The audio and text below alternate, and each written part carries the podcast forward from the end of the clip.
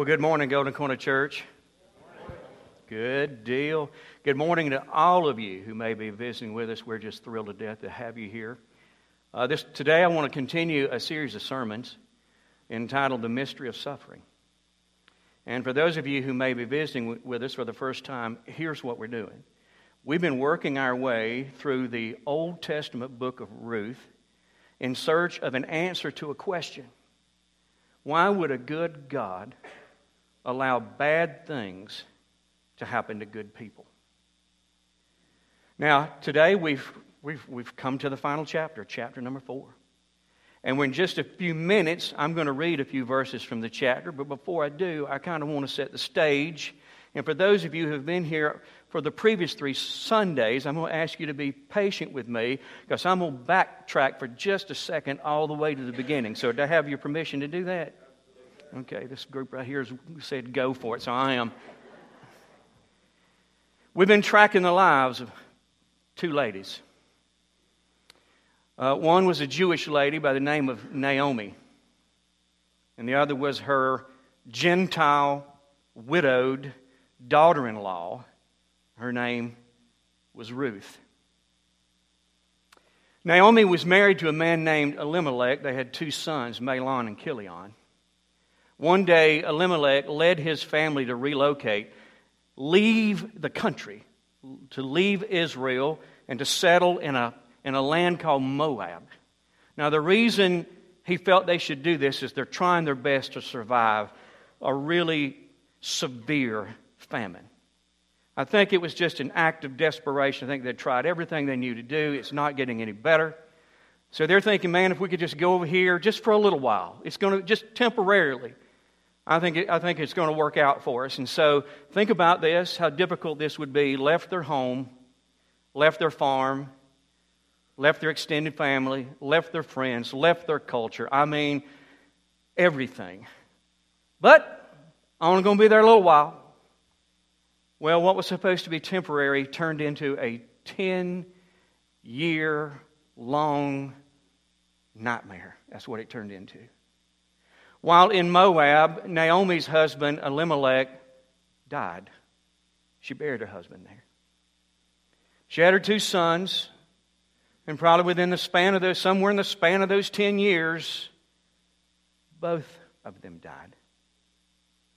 So she loses her entire family. She hears that God is blessing in Israel again. She and Ruth make a decision let's go back. So they make this difficult trek from Moab back to Israel, and in particular, they go to Naomi's hometown, Bethlehem. They arrived in Bethlehem at the beginning of the barley harvest, which was going to lead into the wheat harvest. Now, you hang with me, okay? We're, we're just, I just want to, want to make sure you got the story. Now, Ruth decides she's going to take advantage of what I guess we would call the welfare program. It was something that biblically was in place, and the way the law read was if you were harvesting the, your fields, you had to leave a certain amount. And once the harvesters exited the field, the poor could come in and pick up what you left behind.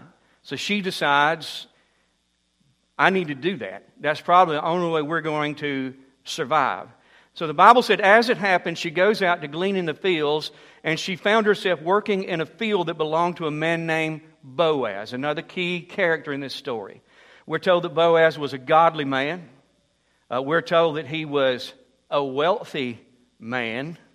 And we're told that he was a close relative of Naomi and Ruth's deceased husbands.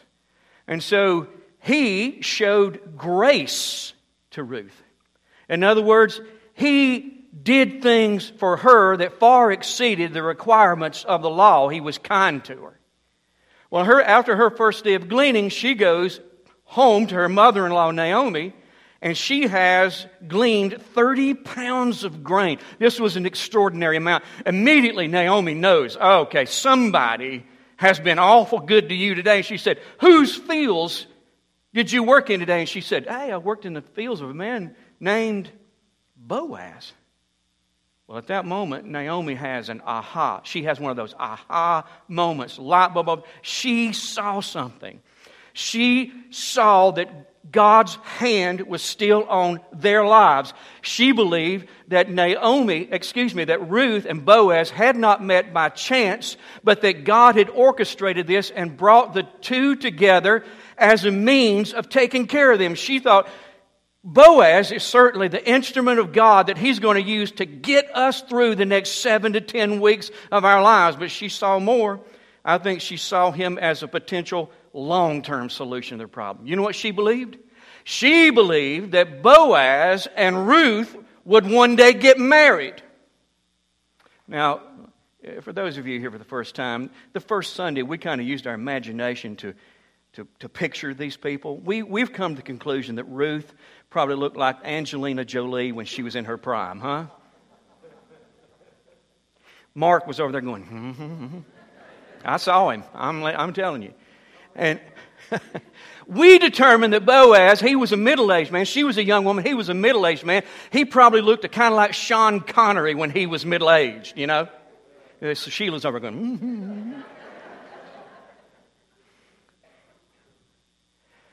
But Naomi, she says, I think I see what's going to happen. I think Boaz is going to marry Ruth, and they're going to have a son and that son will carry on my deceased son's name. And I think more than that's going to happen. I think Boaz is going to buy my husband's estate and in the end will give that estate to the son that he and Ruth had. She thought she had it all figured out. Well, apparently she grew tired of waiting on Boaz to figure it out. And uh, she grew tired of waiting on Ruth to figure it out. So she calls Ruth aside and said, Here's what you need to do go propose to that man, ask him to marry you. So she did. What do you think he said? Now remember, he's a middle aged guy, she's a hot young woman. Huh? What do you think he said? He said, uh, Absolutely. Oh, yeah. And he told her, he said, Yes, I will, but we've got a huge problem. There's a relative who has the right to purchase this estate and he has the right to marry Ruth if he wants to. There's somebody ahead of me. And he looked at Ruth and he said, Now don't you worry. I'm going to go and I'm going to take care of this. So he sends Ruth home to Naomi. She tells Naomi everything. And Naomi gave Ruth some fantastic advice. She said, Be patient. Just be patient. Give this man time. He's going to take care of all of this. Now that brings us to the beginning of chapter four. You ready? That wasn't too bad for a recap, was it? You got the, you got the story, don't you?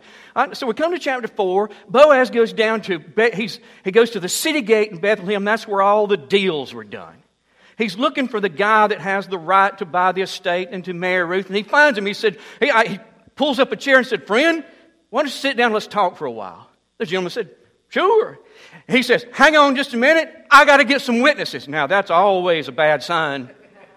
I got to get some witnesses. He gets 10 guys to gather around them, and he said, Just want to make sure that you know that Naomi's going to sell Elimelech's property and you're first in line to buy it.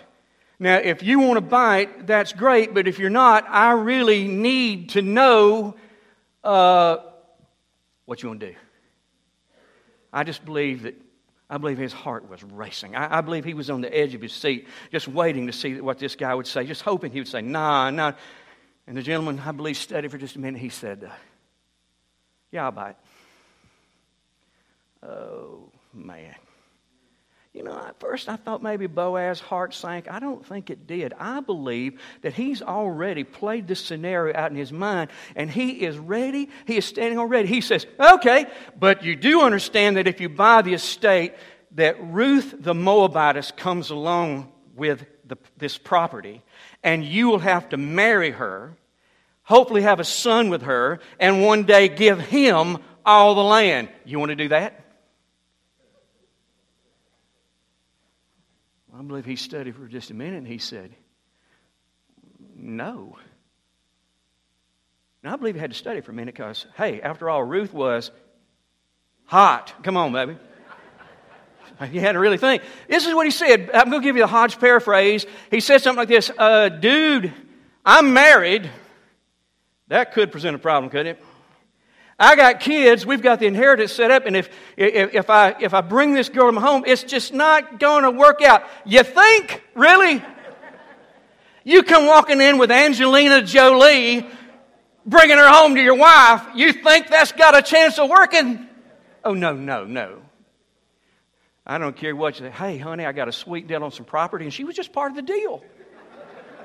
Still ain't to fly. So the guy said, I, I can't do it. And he stands up and he takes off his shoe and he hands it to Boaz. You say, I don't think this man is real bright. Well, it is kind of weird. But in that culture, if you had the right to purchase and you were going to pass over that right, you would take off one shoe and you would hand it to the person you were passing the right of purchase over to. And that's what he was doing. Well, as soon as Boaz gets his hands on that shoe, he whirls around and says, You all saw it. You all know it. I'm buying that land and I'm marrying that girl. You got it?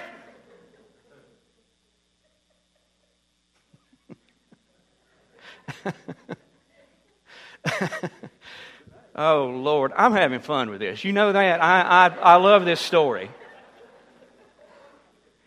Well, everybody said, Yeah, we got it. We got it nailed down. And they began to wish him the best. Now, you think about this. Boaz, at some point, has to let Ruth know what has happened. Now, he can't text, he can't email, he can't call. What's he got to do? He's got to go where she is. Now, this next part of the sermon is, com- comes completely out of my imagination. I just want to go on record of saying that, okay? So don't go looking for this part this afternoon. Where's that part where he said, it ain't in there? It's in here. Don't. So, Boaz has got to go. I believe that he mounted this beautiful, solid white horse. That's okay, isn't it? Hey, listen, why would a wealthy man walk?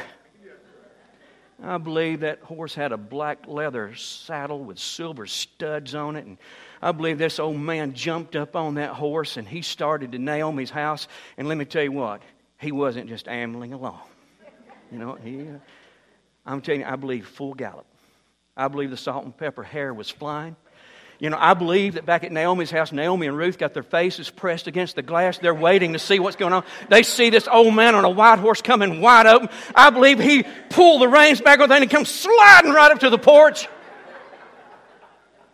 Jumps off and starts across the porch. By the time the door opens, Ruth steps up and Naomi's behind her. I believe that old man walked straight up to her without saying a word, and I believe he kissed her. I believe he kissed her right on the mouth and said, I've been waiting a long time to do that. Okay, you won't find that in the Bible. Okay. It was pretty sweet, though, wasn't it? I believe he said to her then, Ruth, we got to plan our wedding. Plan it, they did. They were married. Old Boaz said, I do. Ruth said, You better. Right? Is that the way it went? He took her home to his house. Do you get this? Here is this poverty stricken Gentile woman wondering how to make it through another day. She marries a man of incredible means. He takes her home to his house. I'm telling you, I bet it was the big house. I bet it was the one everybody could see. It was on. I just pictured on a hill. I'm using a lot of imagination, Dave. That's not in there either. His house became her house. The way I read the Bible, she must have conceived very quickly. And she gave birth to a son, and they named him Obed. Now, this is where we're going to pick up and read some. Chapter 4, verse 14. Then the women of the town said to Ruth, Is that what it says? I get this, y'all. Then the women of the town said to Naomi.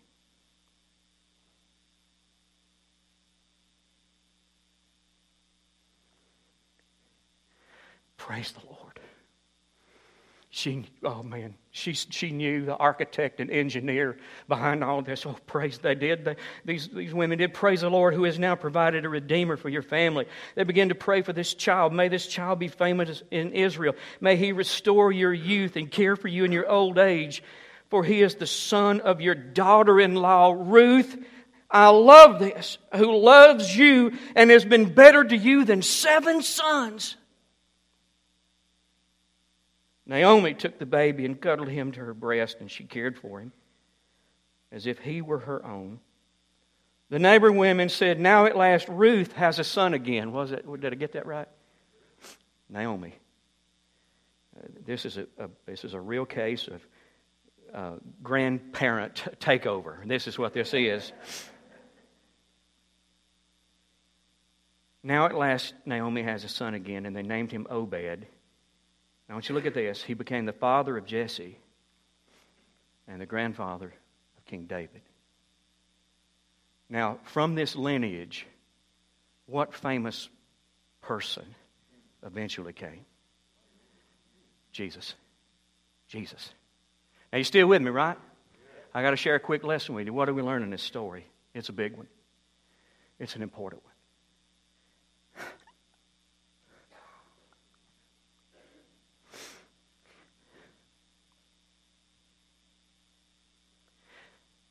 God uses broken pieces to create masterpieces.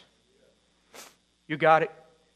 God uses broken pieces to create masterpieces. Broken pieces make great building blocks in the hand of God. He specializes in taking shattered lives and fragmented dreams and piecing them together so carefully that the final result is beautiful, breathtaking, awe inspiring. A masterpiece is an artist's crowning achievement.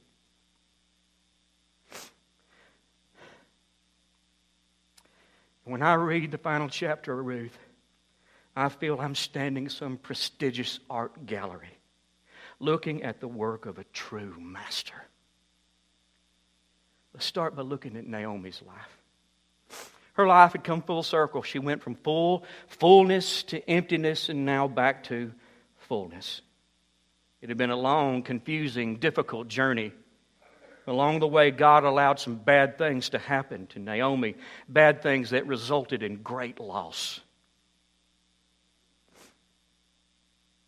Misfortune had created gaping holes in her life. Naomi lost her family.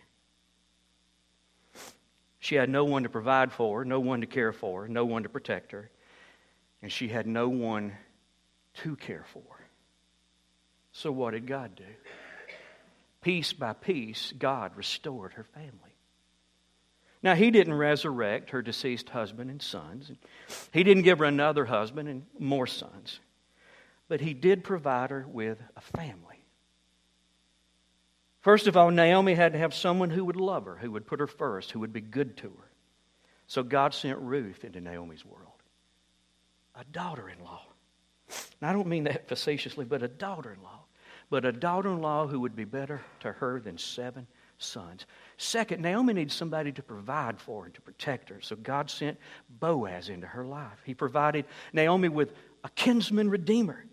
Naomi was going to be cared for by a very wealthy and generous man, which means that from this point on, she would never lack anything. She didn't have to worry about how the power bill is going to be paid at the end of the month. You know, she was no longer in that strata of poverty stricken widows. I mean, she went from the bottom to the top just like that. Third, God gave Naomi a grandson. And in this grandson, Naomi found a reason to get out of bed in the morning. She found a new purpose. She had to care for and raise her grandson, and this mission injected excitement and energy into this aging woman. She was loved again. And once again, she had someone to love. What an eclectic mix. Have you ever thought about this? What an eclectic mix. a daughter in law, a relative who would become the kinsman redeemer, and a grandson. Broken pieces. God took broken pieces and rebuilt Naomi's life until it was a masterpiece. What about, well, there's more. What about Ruth? Look how things are working out for her. She lost a husband and got a mother in law. Now, some of you are thinking, oh, that ain't a good deal. Huh? That's not a good deal, Ron. She got a mother in law who led her to God. She got a mother in law who constantly encouraged her and gave her wise counsel. This young widow whose dreams had been shattered, this young woman who sacrificed so much, this young Moabite girl who was living below the poverty line, this Angelina Jolie look-alike, was marrying again, and this time she's marrying a godly, wealthy, and extremely generous man. She went from the poorhouse to the penthouse like that. Hey, when harvest time came around the following year, she wouldn't be found out there scavenging in the fields trying to find something to live on because now she owned those fields.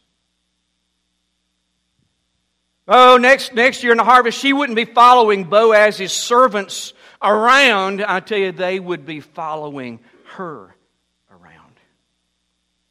She conceived and gave birth to a son. She was the great grandmother of King David.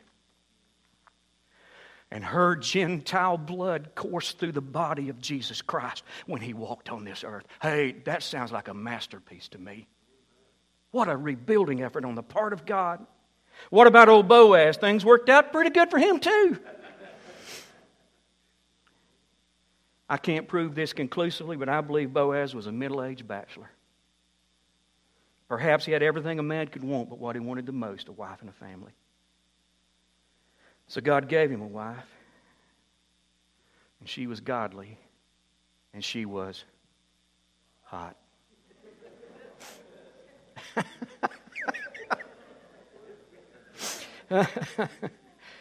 I'm sorry. Man, you got to read. I t- you know what makes a Bible come alive? Read it with a little imagination.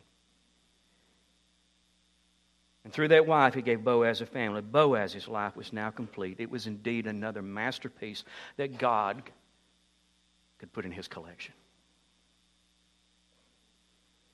God took broken pieces of three lives and fashioned a storybook ending for three broken people. You say, What's it got to do with me, Ronnie? I think he's about to do the same thing for you. Amen. I think he's, I think he's getting ready to do the same thing for you. Now, I know what some of you thought. No, no, no, no. It can't be me. My life is too broken to be rebuilt. That's not true. Some of you may be thinking, well, I'm too broken to be rebuilt. That's just not true. God uses broken pieces to create masterpieces. Not only can God rebuild your life, He can do it in a way that blows your mind. When He finishes, you'll step back and marvel at how good your life is.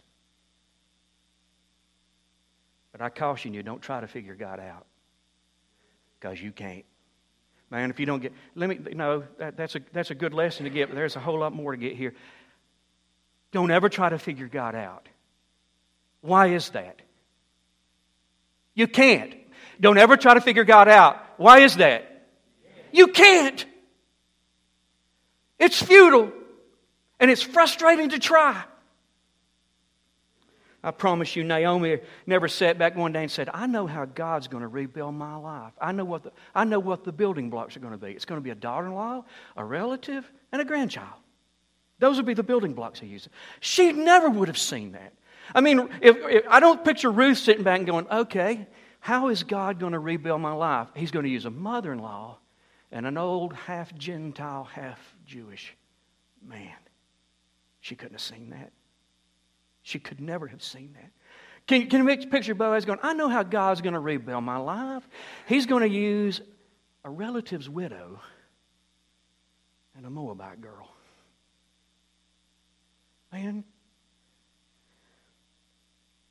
These three broken people could have never seen in advance what God was doing. Only in hindsight could they really behold the magnificence of this masterful work of art. I believe God has already gathered together the pieces that He's going to use to rebuild your life. And I believe He has spread them out in front of Him like, the, like pieces of a puzzle. I believe that some of these pieces are people.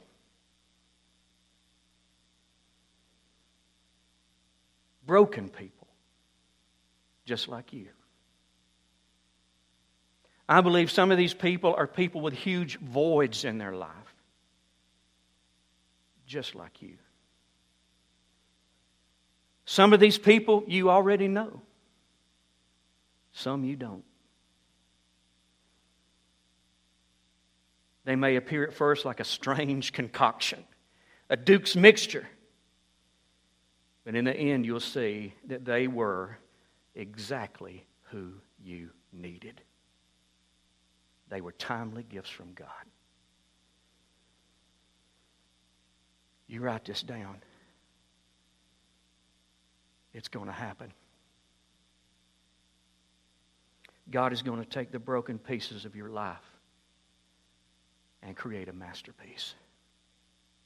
I want you to direct your attention to the screen behind me. And I've got some friends that are going to tell you a very current story of how God took broken pieces and created a masterpiece. You taking a video? All right. Send that mom. Do you like it, Bill? I love it. Did I do good catching it? You did awesome catching it. You love me? I love you so much.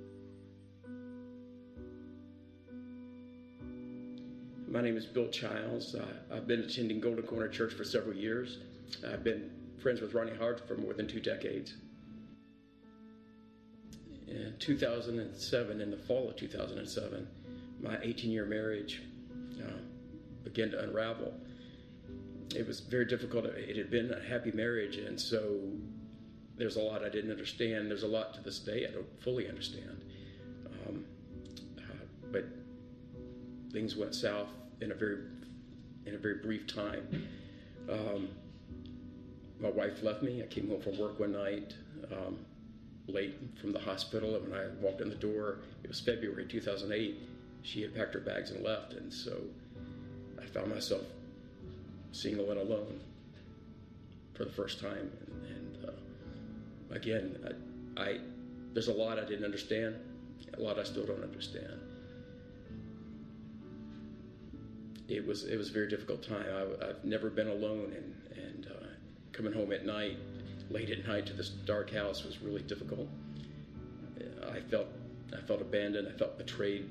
I felt betrayed by people, by people around me, and I, I felt betrayed by God. Sadly, I, I have to confess that, and it's embarrassing, but I did. And um, I went to went to bed at night, many a night, and I prayed that God would take me while I was asleep because I didn't want to wake up. I didn't want to face the day ahead of me. That was it was it was the low point in my life. I'm Allison Giles. Um, I've been attending Golden Corner Church for eight years. Um, in 2008, um, I found myself at the what would be the end of a very abusive marriage, um, and I really didn't feel abandoned by God. I was bitter, but I wasn't. I had not been abandoned because on the last day that the kids and I were there, um, I, I prayed to God to save us from that marriage. And He did. My parents came and got us.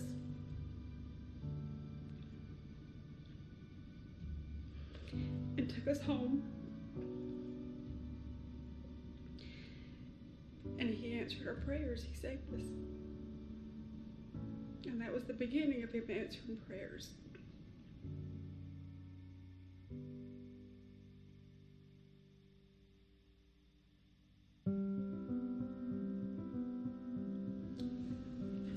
A mutual friend introduced us uh, during dinner one night. And I knew she was playing matchmaker, and I thought I was too smart to fall for that. But we did talk and ended up, ended up going out to dinner one night. I told you no. time. we did end up going out to dinner, and, and it was a remarkably fun evening. We laughed and talked for hours, and, and I felt a connection. I know that the first dinner led to a second dinner, and then to a third dinner, and then I got to meet all the kids. Um, and soon dating became a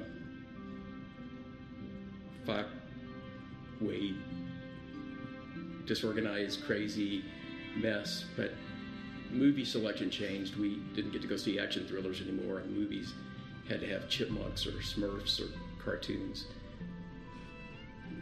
One night, I had a hard day in the emergency department, and I was going over to Allison's just to eat dinner and watch television. I drove up, and this little bitty boy, butt naked, came running out of the house squealing my name, and he jumped on my right leg, and then Drew was right behind him on my left leg. Aubrey was too sophisticated for any of that. but that night during after supper, we were watching television, and Aubrey leaned over and put her head on my shoulder, and she said, "I love you, Bill." And that night on the way home, I, I, I felt God speak to me, and the message was crystal clear. And He said, "They need you." And He also said, "You need them," and I did. um, I can remember one dinner we had. I had Cass with me, and he was maybe 15, 16 months old, and he stuck a peppercorn in his nose. And I thought, I mean, he sneezed and sneezed and sneezed at dinner, and Bill said, maybe he has a peppercorn in his nose. And I thought, well, my kid's not a moron. You know, he's not going to stick a peppercorn in his nose. So I was kind of offended. And I took him to the pediatrician and he dug the peppercorn out of his nose. And I thought, oh, wow, that guy's pretty smart.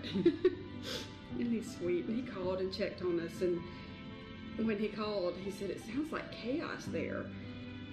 And it was. Cass was in the tub crying. Drew was running around the house with a poodle chasing her, barking, just mad barking. And Aubrey was sitting at the table doing her homework, playing over and over. She had this little Barbie phone, and it would sing "It's a Barbie World," you know. And Bill said, "What is that?" And I was like, "That's my life." And wow, it it was chaos. It was, but it was meant to be our chaos. I know that I've heard so many times, pastors, I've heard Ronnie talk so many times about being patient and through the bad times, trust God know He's there. But this made it real for me. And, and that would be my advice that there's always going to be bad times and we don't understand them. But there, there's, there's better days ahead. There's a plan. And things that we can't see now will become clear to us later. Maybe not even on this earth, but they will become clear to us one day. And, uh, and it, it did for us. Uh, that Allison's ex-husband and and the kid's biological father has really turned his life around and is doing much better. And the relationship that he's renewed with his children has been initially a little awkward for me, but I can see that it's important, and and it's another piece of this story that's Well, that was a concern of ours from the beginning. And, you know, not only did we pray for us, we prayed for him, you know, that he would find happiness and that, you know, that he would develop a relationship, a, a good relationship with the children. And, you know, we're all good now. I can remember um, sitting in the kitchen with mom, living in Hartwell, just wanting a dad because I was not close with mine at that time. And all of my friends, their parents still lived together and they were always happy. And I just always wanted that. I wanted my parents to be together, and now I'm I've got three amazing parents, and they always they care and they want us happy all the time. It's our happiness over theirs, and I mean they deserve the world, and it really means everything to us.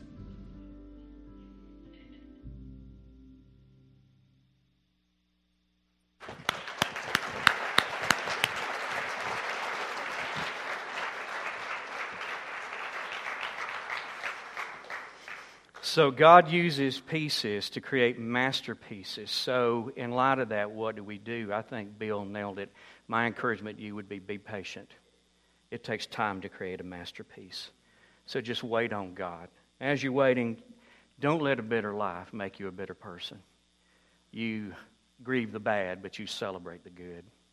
Always remember that when life is bad, God is good. Therefore, don't you run from Him, you run to Him. Watch carefully, and you'll see evidence that your bad times are turning into blessed times. And when you see this, it's going to give you hope. You know what hope will do? Hope will get you through it. Hope will enable you to be patient with God as He takes broken pieces and turns your life into one of His many masterpieces. So, where do we go from here Ron? Coming back to Ruth next week. I think we're ready now to answer that question why would a good God allow bad things to happen to good people? You going to be here? Amen. Let me pray for you. Let's pray. Thank you, Lord. This is an amazing story that we've just covered. Dark in places, but yet the ending so incredible.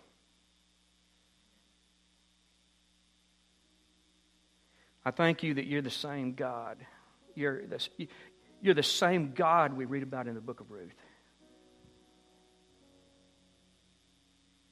And you're always good. And you're always up to something good. I pray this that uh, I know there are hurting people in this room. I know there are broken people in this room.